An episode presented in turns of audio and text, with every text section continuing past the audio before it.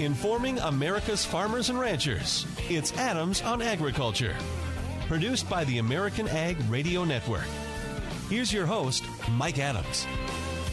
Hello, everyone, and welcome to Adams on Agriculture. As we kick off a new week, hope you had a good weekend. The calendar now says June, but for many, the problems and challenges of weather from April and May continue on right into this month. And more rain in the forecast this week ahead for many parts of the country. We'll talk about that today with DTN meteorologist Mike Palmerino. We're also going to discuss quite a few ag issues today with Iowa Senator Charles Grassley, get his thoughts on the president putting more tariffs, getting ready to put more tariffs on Mexico. We'll talk about E15 year-round sales and much, much more. That's coming up with Senator Grassley.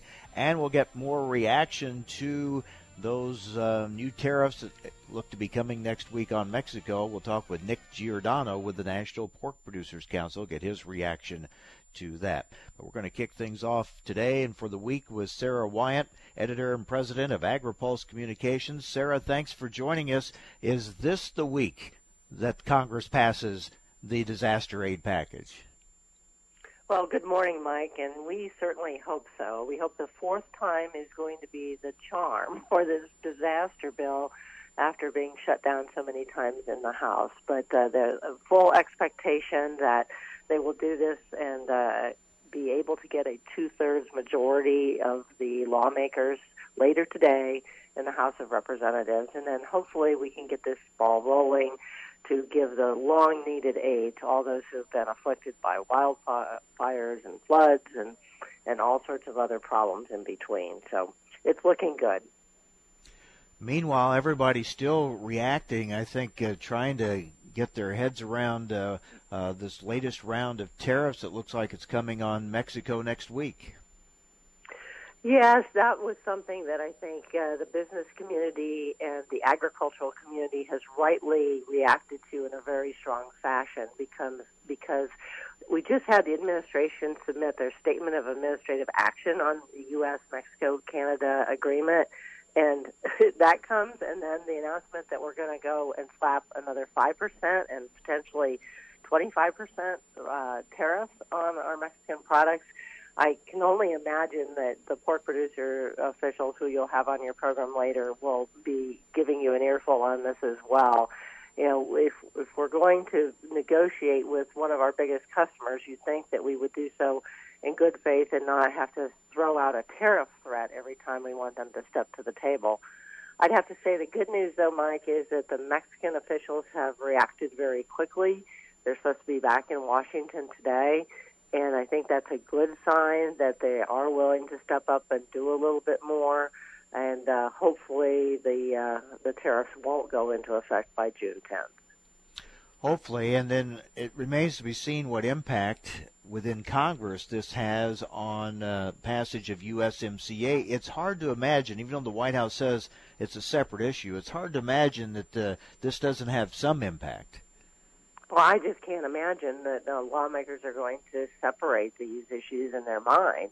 You know, you've got on one hand you want to get passage of this, and it's going to be a heavy lift to begin with to get a lot of House members to approve this. And so why would you make it more difficult by just throwing this into the pot? But this administration has made it very clear that tariffs are kind of their go-to tool in trying to convince others to take action. And it's been working in some respects, but in other respects, I think people are starting to grow weary of how many times you can call people's bluff and say, "Hey, we might throw this on, and maybe it won't ever get implemented, but we're going to threaten it every time we need something." So we'll see. I think the Mexican government has stepped up, and also the Chinese over the weekend made some favorable comments about their willingness to still negotiate, and so, to the extent that we can have these talks with the Mexican government going on, and then perhaps on the sidelines of the G20 next weekend in Japan,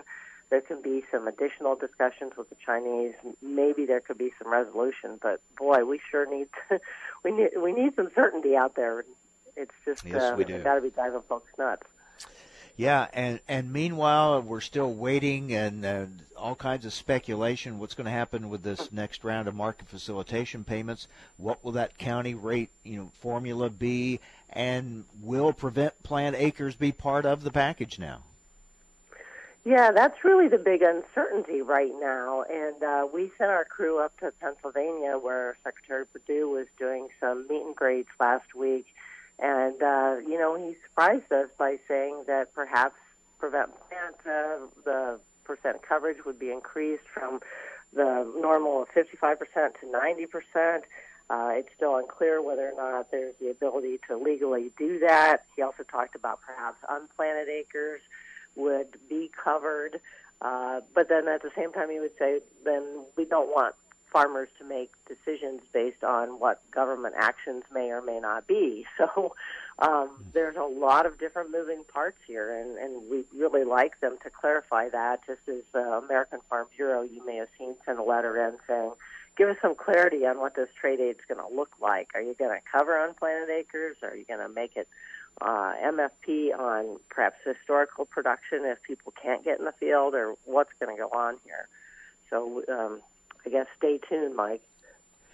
Obviously the administration wanted to show its support of farmers, and that's why they came out with the announcement. But as many have questioned, it becoming more and more of a question, why do they do it so soon if they don't have the details, and payments aren't going to be made for a while yet anyway? It seems like maybe they rushed on this. Well, I think they did. It wasn't that long ago that Secretary Perdue was saying there wasn't going to be a round two of market facilitation program payments. But I think there became a point in time, and perhaps Vice President Pence going back out to Indiana and talking to farmers and finding out how bad it was, sent a message into the White House saying, we've got to do something now. These folks are really hurting. And so all of a sudden there's a trade aid package again. Not to say that there aren't a lot of good folks trying to figure out how to make it fair and help farmers, but it was, I think, pretty quickly put together. Meanwhile, a lot of farmers trying to decide about plant or prevent plant, and in many cases, Mother Nature's making the decision for them. Oh, absolutely, and it just hurts you to go look at the weather forecast right now and see more rain coming and the levees that are breaching in so many parts of the country, and so areas where farmers perhaps did get planted are now flooded. It's a sorry state of affairs. So, our hearts and really go out to those folks who are afflicted this year. And we'll be looking for that crop progress report later today to see if some folks were able to still get a little bit more corn in. I know some analysts were fairly bullish. There would be a little bit more progress in Iowa and Illinois and Indiana, but what folks we're talking to still feel like they're really going to have a tough year. All right, Sarah, thanks a lot. Maybe we'll get some answers to some of these questions this week, hopefully. Thank you very much. Thank you, Mike. Always a pleasure. Sarah Wyant, editor-president of AgriPulse Communications. Well, we'll talk about that weather forecast. It has more rain in it for this coming week with Mike Palmerino, DTN meteorologist, next here on AOA.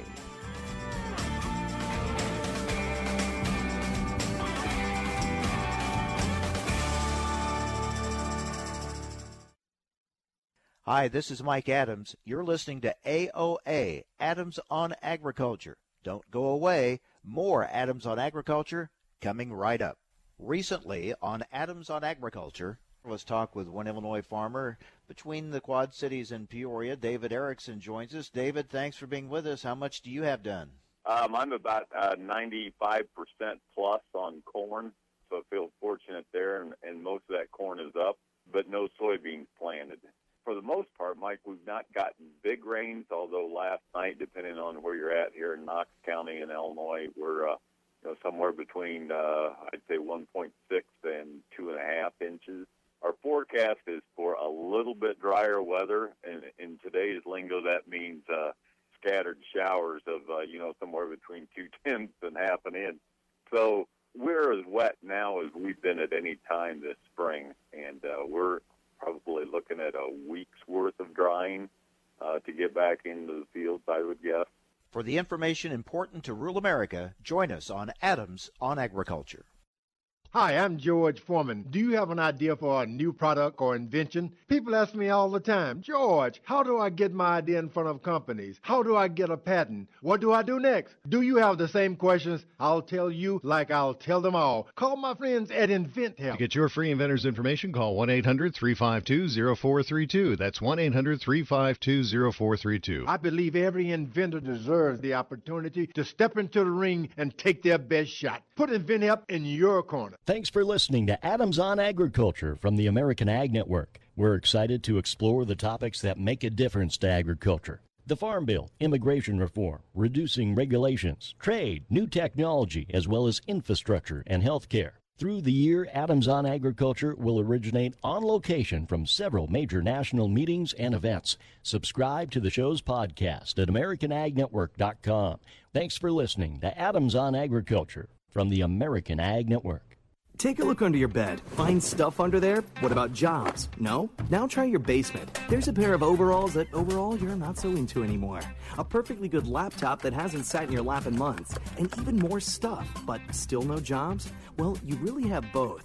See, stuff is defined as household articles considered as a group.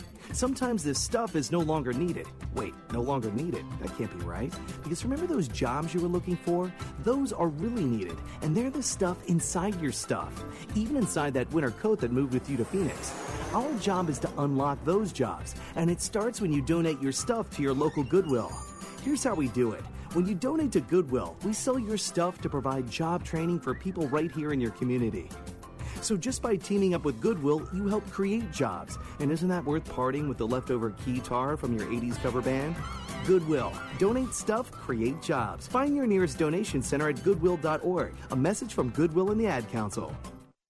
You're listening to AOA, Adams on Agriculture. Hi, this is Mike Adams. You can rely on us for the latest farm and ranch news from around the world. Information America's farmers and ranchers need to know. Adams on Agriculture. Now, back to Mike Adams. Well, unfortunately, so far, the June forecast is looking about the same as the May forecast did. Let's see if there are any changes now as we check in with DTN meteorologist Mike Palmerino. Mike, thanks for being with us. What's this week ahead look like?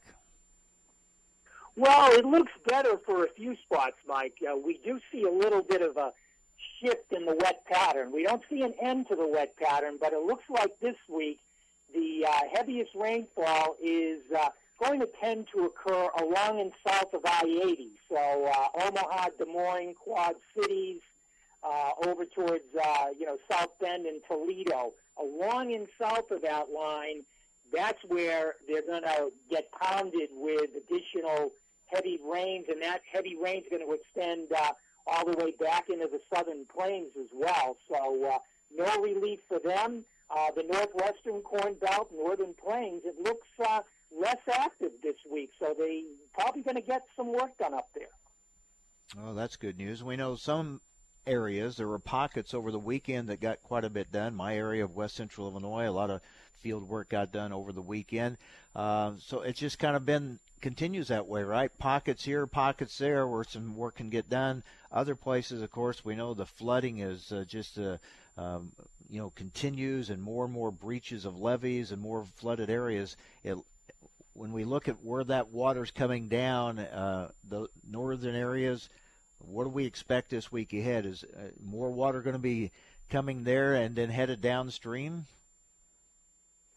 I don't think it will be in the far north. I think that the upper Mississippi will see a rather quiet week, but I would say from, about the mid-Miss, from about the Quad Cities area on southward down to St. Louis and potentially as far south as Memphis, and then back, up through the Missouri Valley, as far up as Omaha, and, clearly the Arkansas River as well, which is in major flood right now. Those areas are going to continue to see significant flooding, probably exacerbated by more heavy rains this week. So, Mike, I guess the big question is, do you see, and if so, when, a big shift in this pattern away from the excessive wet conditions? definitely don't see that, Mike. You sort of made the answer easy there by saying, you know, a major shift in this pattern away from wet conditions. We do not.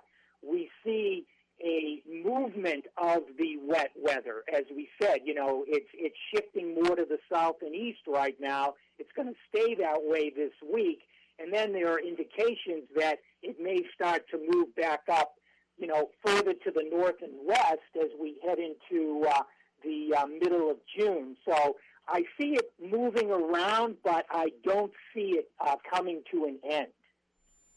What are your long-range projections and models look like for this summer?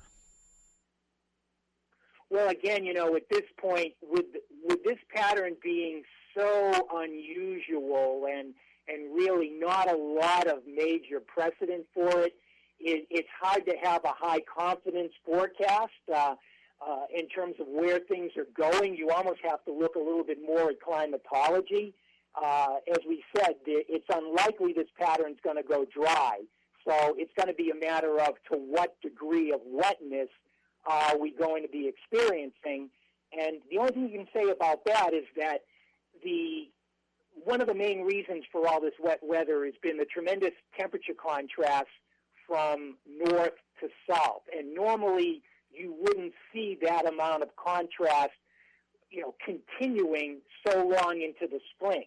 But as we move into the summer months here now, you would have to assume that temperature contrast from north to south is going to diminish, and that's going to allow a pattern that is probably going to stay wet but won't be as wet as we move forward. And that's about all you can say right now, that, you know, a pattern that's mostly above normal rainfall now will likely shift more towards normal to somewhat above normal as we go into the you know, heart of the summer months.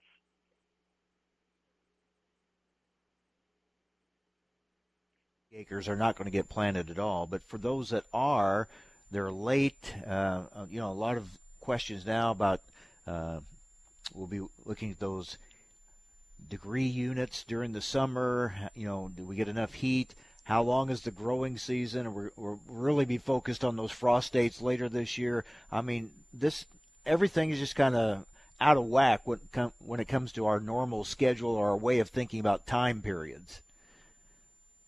It is, and, you know, you bring up a very good point, because I've been thinking in that direction here, in that, you know, I've almost been, to a degree, you know, we know what we've got now and how difficult it's to deal with, but I've already been thinking ahead about the fall and everything. And, you know, the only thing that, again, it's kind of simplistic reasoning, but I have noticed in the last few years that we have been displacing the seasons.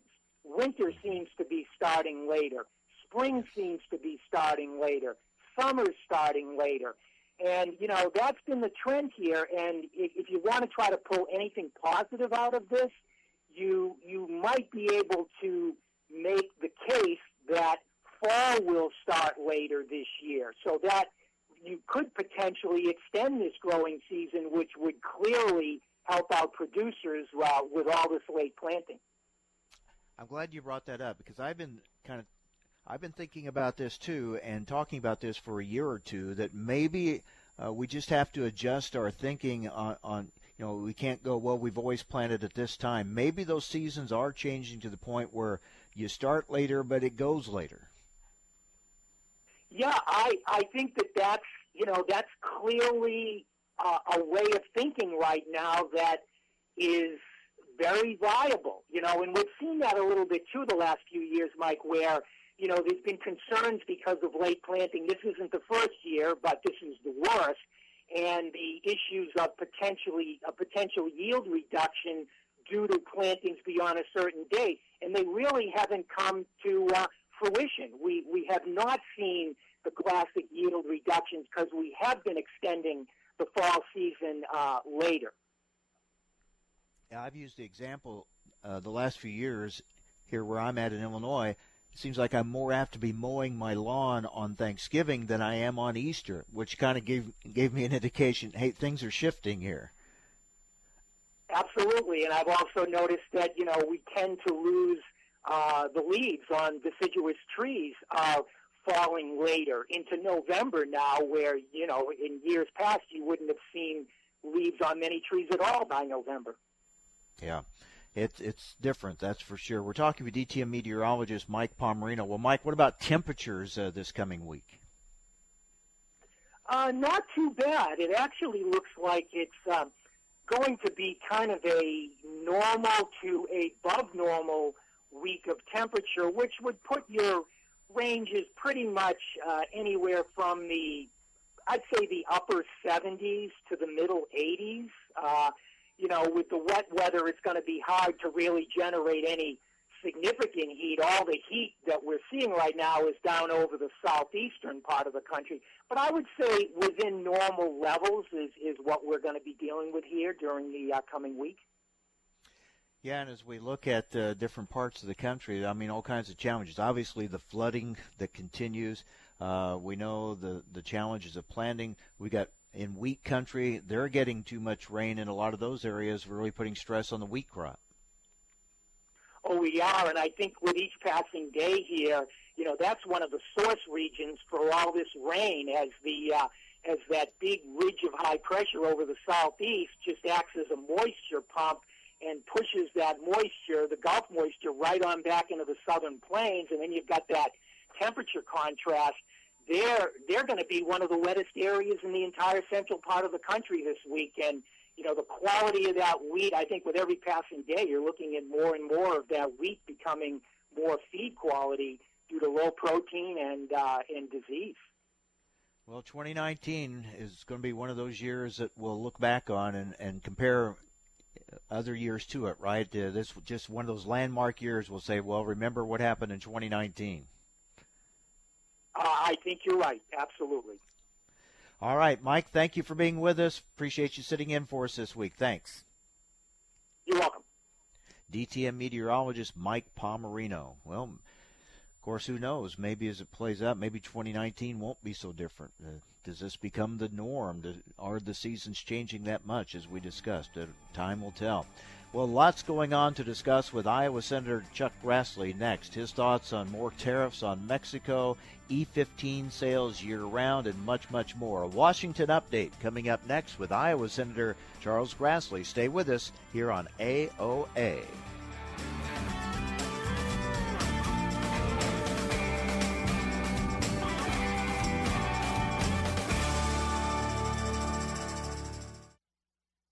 Hi, this is Mike Adams. You're listening to AOA, Adams on Agriculture. Don't go away. More Adams on Agriculture coming right up.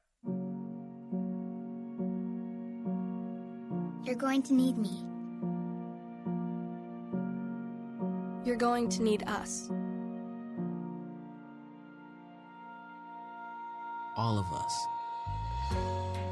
You're going to need our technical skills, our math, our engineering skills. You're going to need our help with your water, your air, your food. You're going to need our organizational skills, our problem-solving skills. You're going to need our determination, our honesty, our compassion. You're going to need the next generation of leaders to face the challenges the future will bring. And we promise we'll be there when you need us. Today, 4-H is growing the next generation of leaders. Support us at 4h.org. Time now for a market update here on Adams on Agriculture. I'm Rusty Halverson from the American Ag Network.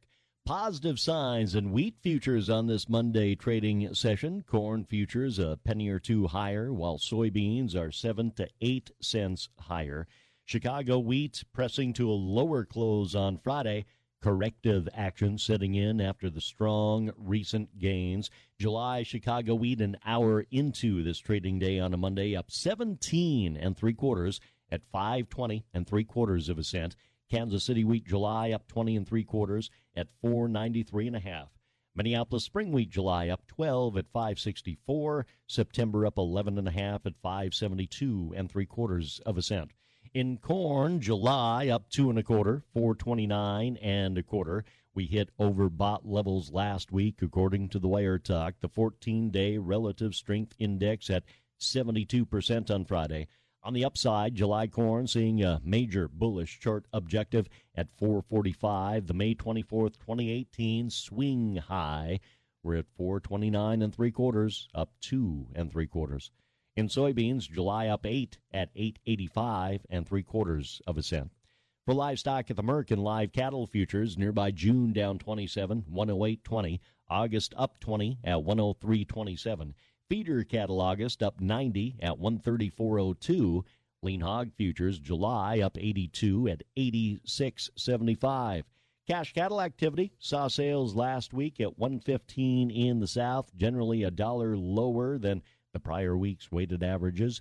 Dress deals roughly $1.50 to $2.50 higher than the prior week, mostly 186 per hundredweight. Outside markets, the Dow up 41 points.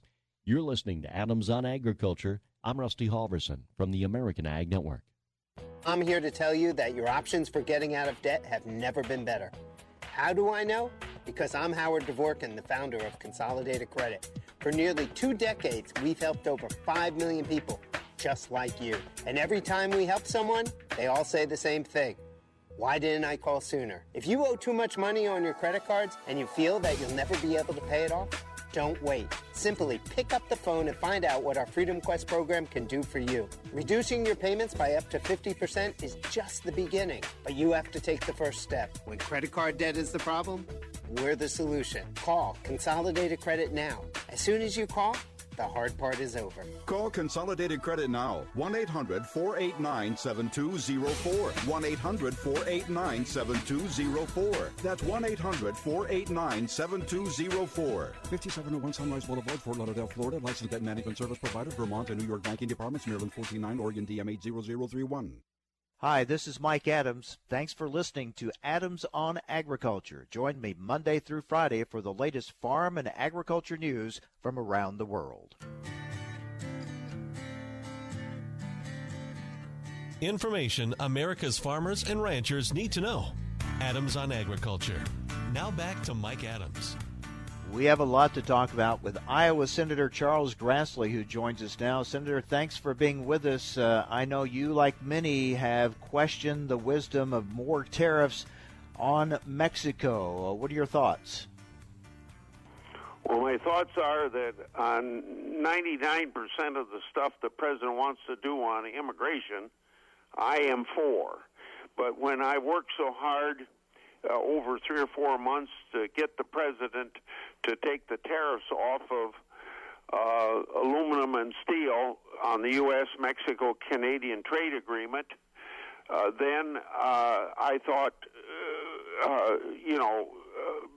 big mile forward, now a half a mile back, maybe one step forward, 2 steps back for all I know. It depends on how this is going to come out. But I just don't think trade and immigration issues match or connected. And so, consequently, I think that he is doing the wrong thing by putting the tariffs on Mexico, because by removing steel and aluminum tariffs, Canada and Mexico, we get rid of the retaliatory tariffs that they put on corn, pork and cheese in Mexico, and we're going to be able to get more wheat and dairy products into Canada, which is really helping agriculture on the U.S.-Mexico-Canadian agreement. I want to get it through the Congress, get it through the Mexican Senate, and get it through the Parliament of Canada, and get it a done deal. And the president's on a cusp of victory, a big victory, one of his biggest campaign promises. And why set it back with mixing up trade and immigration? Now, of course, the White House says this is separate from USMCA, and we know talks are going on with Mexico, but still, hard to imagine this can happen in a vacuum and not impact USMCA. What are your thoughts on how much more difficult this will make it to get it passed in Congress? Well, let's hope that with the Canadian foreign minister and another team of people from Mexico City coming to Washington in 2 days to negotiate, this thing may be not even an issue after Wednesday. At least that's my hope. And it seems to me, as irritated as the president of Mexico could legitimately be over what the president's suggesting, he's kept his statements pretty moderate. And the willingness to come up here and talk to the president, I think that if the president uses tariffs as a tool to negotiate, it's one thing. If they're kind of a permanent fixture on his public policy of international trade, then I think that's wrong.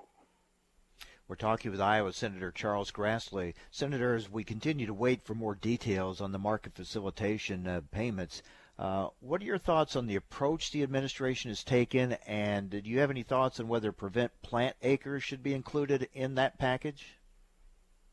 I think they should be included. But whether they will be or not, I don't know for sure, but I would hope so. The extent to which this issue comes up, obviously I always start that we want markets and don't want aid, but if the president is, and I've said he's right in pushing China to negotiate things that three previous presidents wouldn't push, then I've got to say he's got China's attention. Whether that'll be a short diversion from negotiations or whether it's a long period of time, I don't know. But in the meantime, the aid that the president's putting forth is going to help probably one of the industries most affected by the tariffs. All right, let's move on. We did have a big announcement last week on E15. It did get approved for year-round sales. I know you were happy about that. Finally. I think I first put a bill in on this subject 5, 6, 7 years ago, and finally getting it done, particularly when environmentalists and the oil companies say it's bad for the environment, and studies have shown E15 is no different than E10 when it comes to the environment. And if you want to have something that's environmentally friendly, good for agriculture, good for good-paying jobs in rural America at our ethanol plants, good for our national security with less dependent upon foreign sources of energy, then obviously E15 12 months out of the year makes sense. And with the E15 12 months out of the year, we're going to get more filling stations putting pumps in to do that when they can use them 12 months out of the year instead of just 8 months. You can imagine in the latter case, you can understand why they don't want to put up the investment.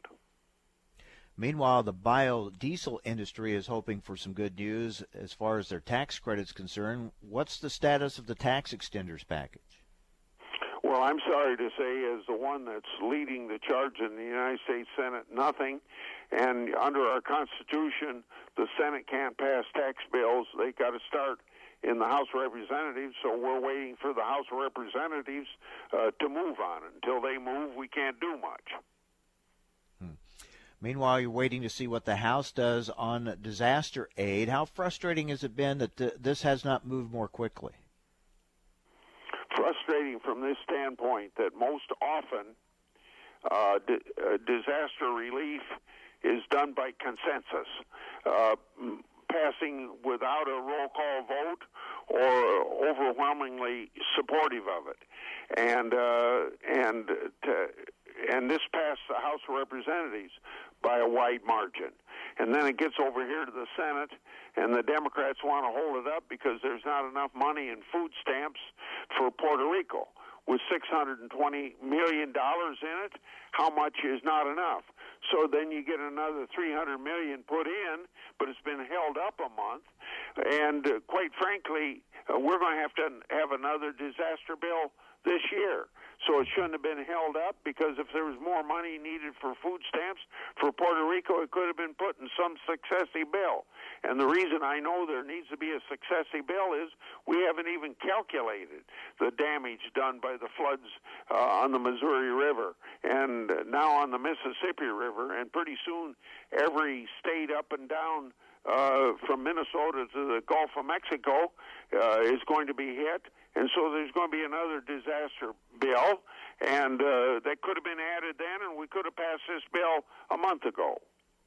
But it will be passed by the House of Representatives on Tuesday. Okay. What about infrastructure? Is that now pushed way back after the last meeting between the president and Nancy Pelosi? Yes, and I hope not, because we need infrastructure improvements. But it kind of got tangled in with other things, and now it seems like it's taken a major step back. Well, it has, and there's not much I can say about it except your question answers itself. Mm-hmm. Well, what do you see now, along with disaster aid? What else do you see getting done in Congress this year? Well, I expect that we're going to have a big debate over increasing the national debt so the government can continue to operate. We're going to have a bipartisan solution on the spending caps for the next 2 years. Those discussions got started 2 weeks ago, but ended without agreement. And I think that that's going to be the major issue between now and an adjournment, sometime around Thanksgiving. What is your focus going to be on? My focus is going to be on, as chairman of the Senate Finance Committee, three things. One, getting the U.S.-MCA trade agreement, Mexico and Canada passed.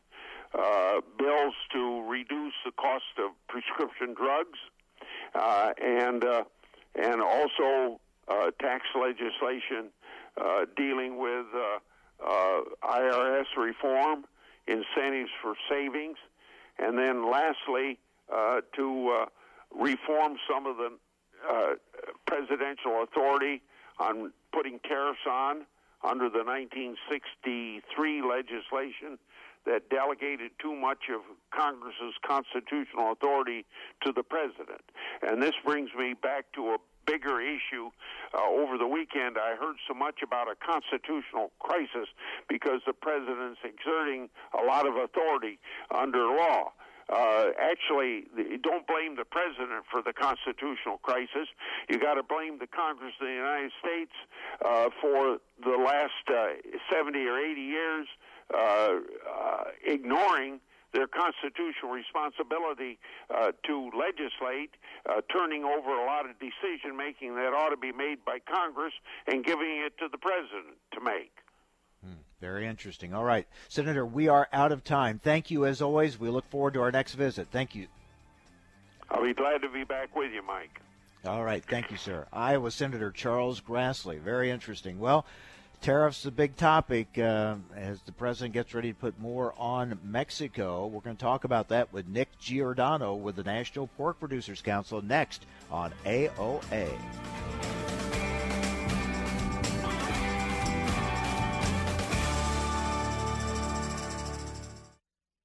Hi, this is Mike Adams. You're listening to AOA, Adams on Agriculture. Don't go away. More Adams on Agriculture coming right up. All right, crew, let's get her dug.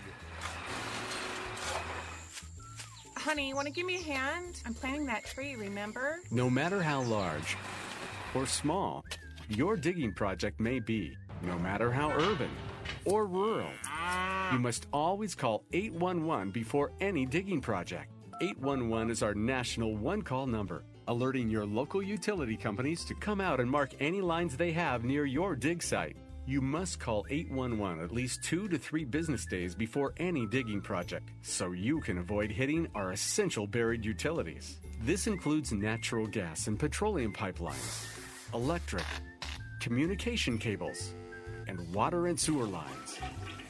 So before you do this or this, make sure you do this. For digging projects big or small, make the call to 811. Brought to you by Common Ground Alliance. All right, guys, we're ready for our Four Seasons sunroom, and Daddy's gonna get a rec room with refreshments. Oh no, we'll be sleeping under the stars. Mom, what about the one with, you know, the fun? Nice try, little bro. It's a gym. My gym. Hey, Grandma's getting her Four Seasons garden room. Weather tight and still like being outdoors. Maybe a living room. Oh no, wait. A family hub. Yeah! No matter what the budget, the season, or the climate, Four Seasons Sunrooms let you and your family enjoy the outdoors inside. Call now to hear more about these great offers from the premier manufacturer of sunrooms since 1975. More reasons for Four Seasons now. To find out more, call toll-free 800-988-4477. That's 800-988-4477. Call 800-988-4477 today. Recently on Adams on Agriculture. So we just talked with Nick Giordano with the National Pork Producers Council. Obviously, they are ecstatic that the metal tariffs on Canada and Mexico have been lifted. We can talk about that as well with Colin Woodall for the National Cattlemen's Beef Association. Colin, this was looked at as a must-have to get USMCA moving forward, and I know you at NCBA are happy to have those tariffs lifted. We're extremely happy to see these tariffs lifted. Now, we're in a little bit different shape from our friends in the pork industry because they were really getting hammered with the tariffs. But we were also, though, however, really pushing to try to get these tariffs taken down because we knew if we wanted to have a chance of getting a vote on USMCA, the tariffs were going to have to be a part of this deal. So the fact that this is done earlier is, I think, going to be overall very beneficial to the process of getting a vote and finally passing USMCA and putting this chapter behind us. For the information important to rural America, join us on Adams on Agriculture. Do you know how to keep food safe at home? Clean, separate, cook, and chill. The easy lessons of clean, separate, cook, and chill will help you protect your family and be food safe. Clean. Wash hands and utensils to avoid spreading bacteria when preparing food. Separate. Use different cutting boards for meat, poultry, seafood, and veggies. Cook. You can't tell it's done by how it looks. Always use a food thermometer. Chill. Keep the fridge at 40 degrees or below to keep bacteria from growing. Food safety risks at home are more common than most people think. The USDA is your partner in being food safe. Clean, separate, cook, and chill. For more information, visit befoodsafe.gov or call 1-888-MP-HOTLINE.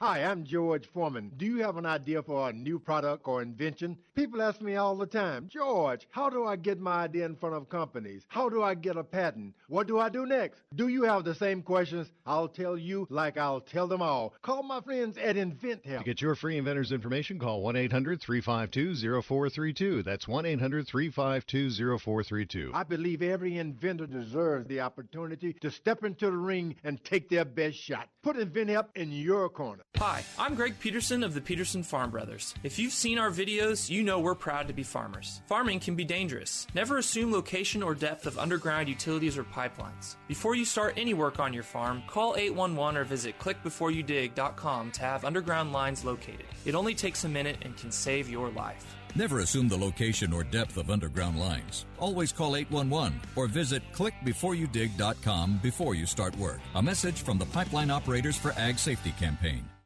You're listening to AOA, Adams on Agriculture. Hi, this is Mike Adams. You can rely on us for the latest farm and ranch news from around the world.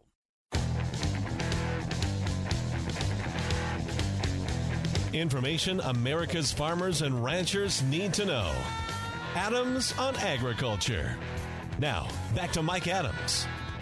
Well, the celebrations were just getting started for the lifting of metal tariffs on Canada and Mexico when all of a sudden here comes another announcement of more tariffs coming up on Mexican goods coming into the U.S. starting worked out this week. Let's talk about it with Nick Giordano, Vice President and Counsel, Global Government Affairs for the National Pork Producers Council. Nick, here we go again. Your thoughts on this announcement? Well, this is a huge problem for pork producers. We just got off of Mexico's retaliation list for the metals issue, and that was taken $12 off the head of every hog sold in the U.S. And now it looks like we may be headed to another tariff skirmish. And you know that they're going to come after ag. And so our guys are very concerned. And this is not only back on our list, it's our number one hair on fire issue. Now, we know talks are still going on between Mexican officials and U.S. officials, and the White House says this is separate from USMCA, but can it be separate? Well, look, MPPC, we got to have open trade, free trade with Mexico. NAFTA has been a runaway success for us because of our zero tariff access to Mexico. And the 20% punitive tariffs on us were really a problem. So we support USMCA, but, this latest blow-up here on tariffs, yeah, you're right. Members of Congress are saying that this could be a real problem. So we not only have a huge, big, short-term, immediate problem with the threat of Mexican tariff retaliation looming as soon as next Monday, but now we've got a longer-term issue about are we going to have USMCA? What happens to the NAFTA? And are we headed to 5% tariffs that are going to ratchet up? I mean, a lot of big questions out there. Just when we were starting to see a little momentum, I thought, pick up for USMCA, some action, some movement, more discussion on it publicly, it seemed like it was starting to go, and then this comes along. Yeah, exactly. I mean, we were very optimistic with the metal tariffs coming off. Of course, that was, members of Congress threw the gauntlet down on that. The metal tariffs went away, and, Ambassador Lighthizer done a very good job of working with Speaker Pelosi and Ways and Means Chairman Neal and, the House Dems and addressing their concerns. And it looked like, we could be. It certainly wasn't a sure thing, but it looked like we were headed for a vote before the August recess.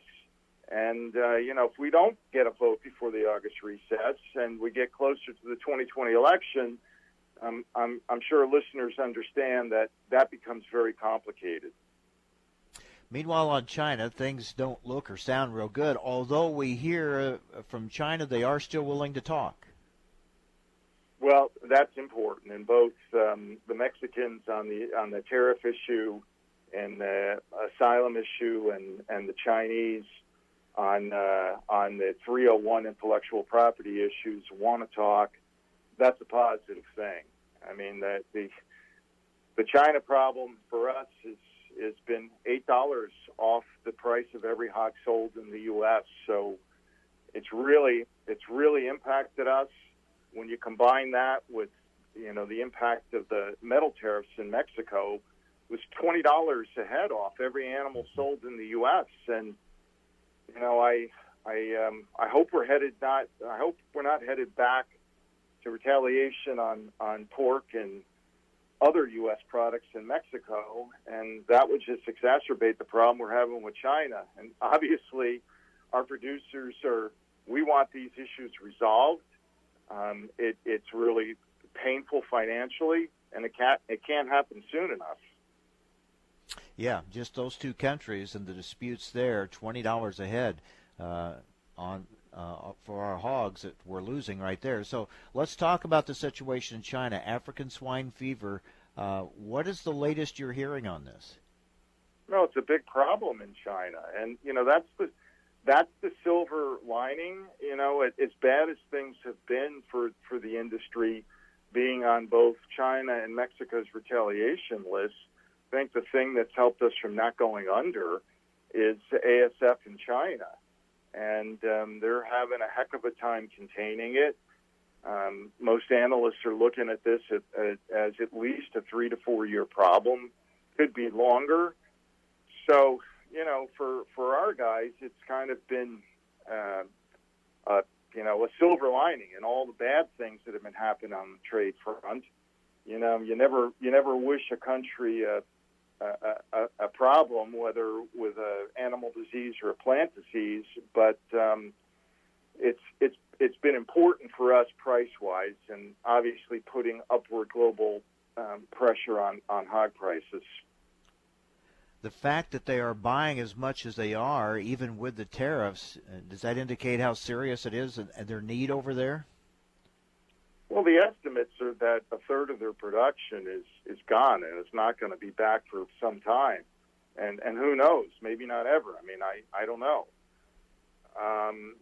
So, you know, that's a huge opportunity when you consider that China's not just the largest pork consuming country in the world, but the biggest pork producing country in the world, and they really had only been importing a small percentage of their needs. So with that much production displaced, it is a tremendous opportunity.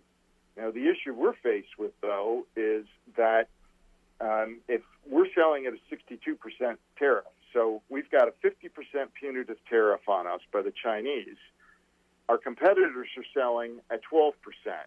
So 12 and 50 is 62, what we're selling at. If you're a Chinese importer, you know, you're going to, the U.S. is probably going to be your last choice, not your first choice. So obviously, we need to get the China situation fixed ASAP.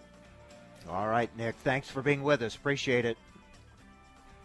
Thanks for having me, Mike. Nick Giordano with the National Pork Producers Council. Hope you'll join us again tomorrow right here on AOA.